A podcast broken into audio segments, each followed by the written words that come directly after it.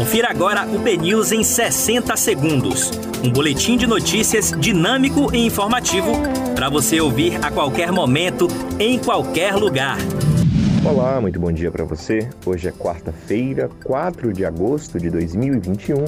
Eu sou Diego Vieira e você confere agora os primeiros destaques do dia no podcast BNews 60 segundos. Exoneração de Fábio Vilas Boas é publicada no Diário Oficial. Homem cai de passarela no acesso norte em Salvador durante tentativa de assalto. Adolescente de 14 anos confessa ter matado o próprio pai para defender a mãe de agressões em São Paulo. CPI da pandemia, coronel que intermediou encontro em que houve suposto pedido de propina por vacina, depõe nesta quarta-feira. Governo federal estuda dar bônus no Bolsa Família para quem conseguir emprego. Salvador é a única capital com retração no valor do imóvel no mês de julho.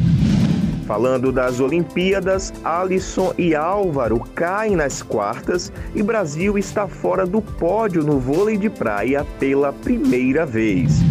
Ingrid Oliveira é eliminada na primeira fase dos saltos ornamentais. Brasil também fica de fora do pódio no skate park das Olimpíadas. Ivete Sangalo lamenta descaso com a cultura ao comentar incêndio na Cinemateca em São Paulo.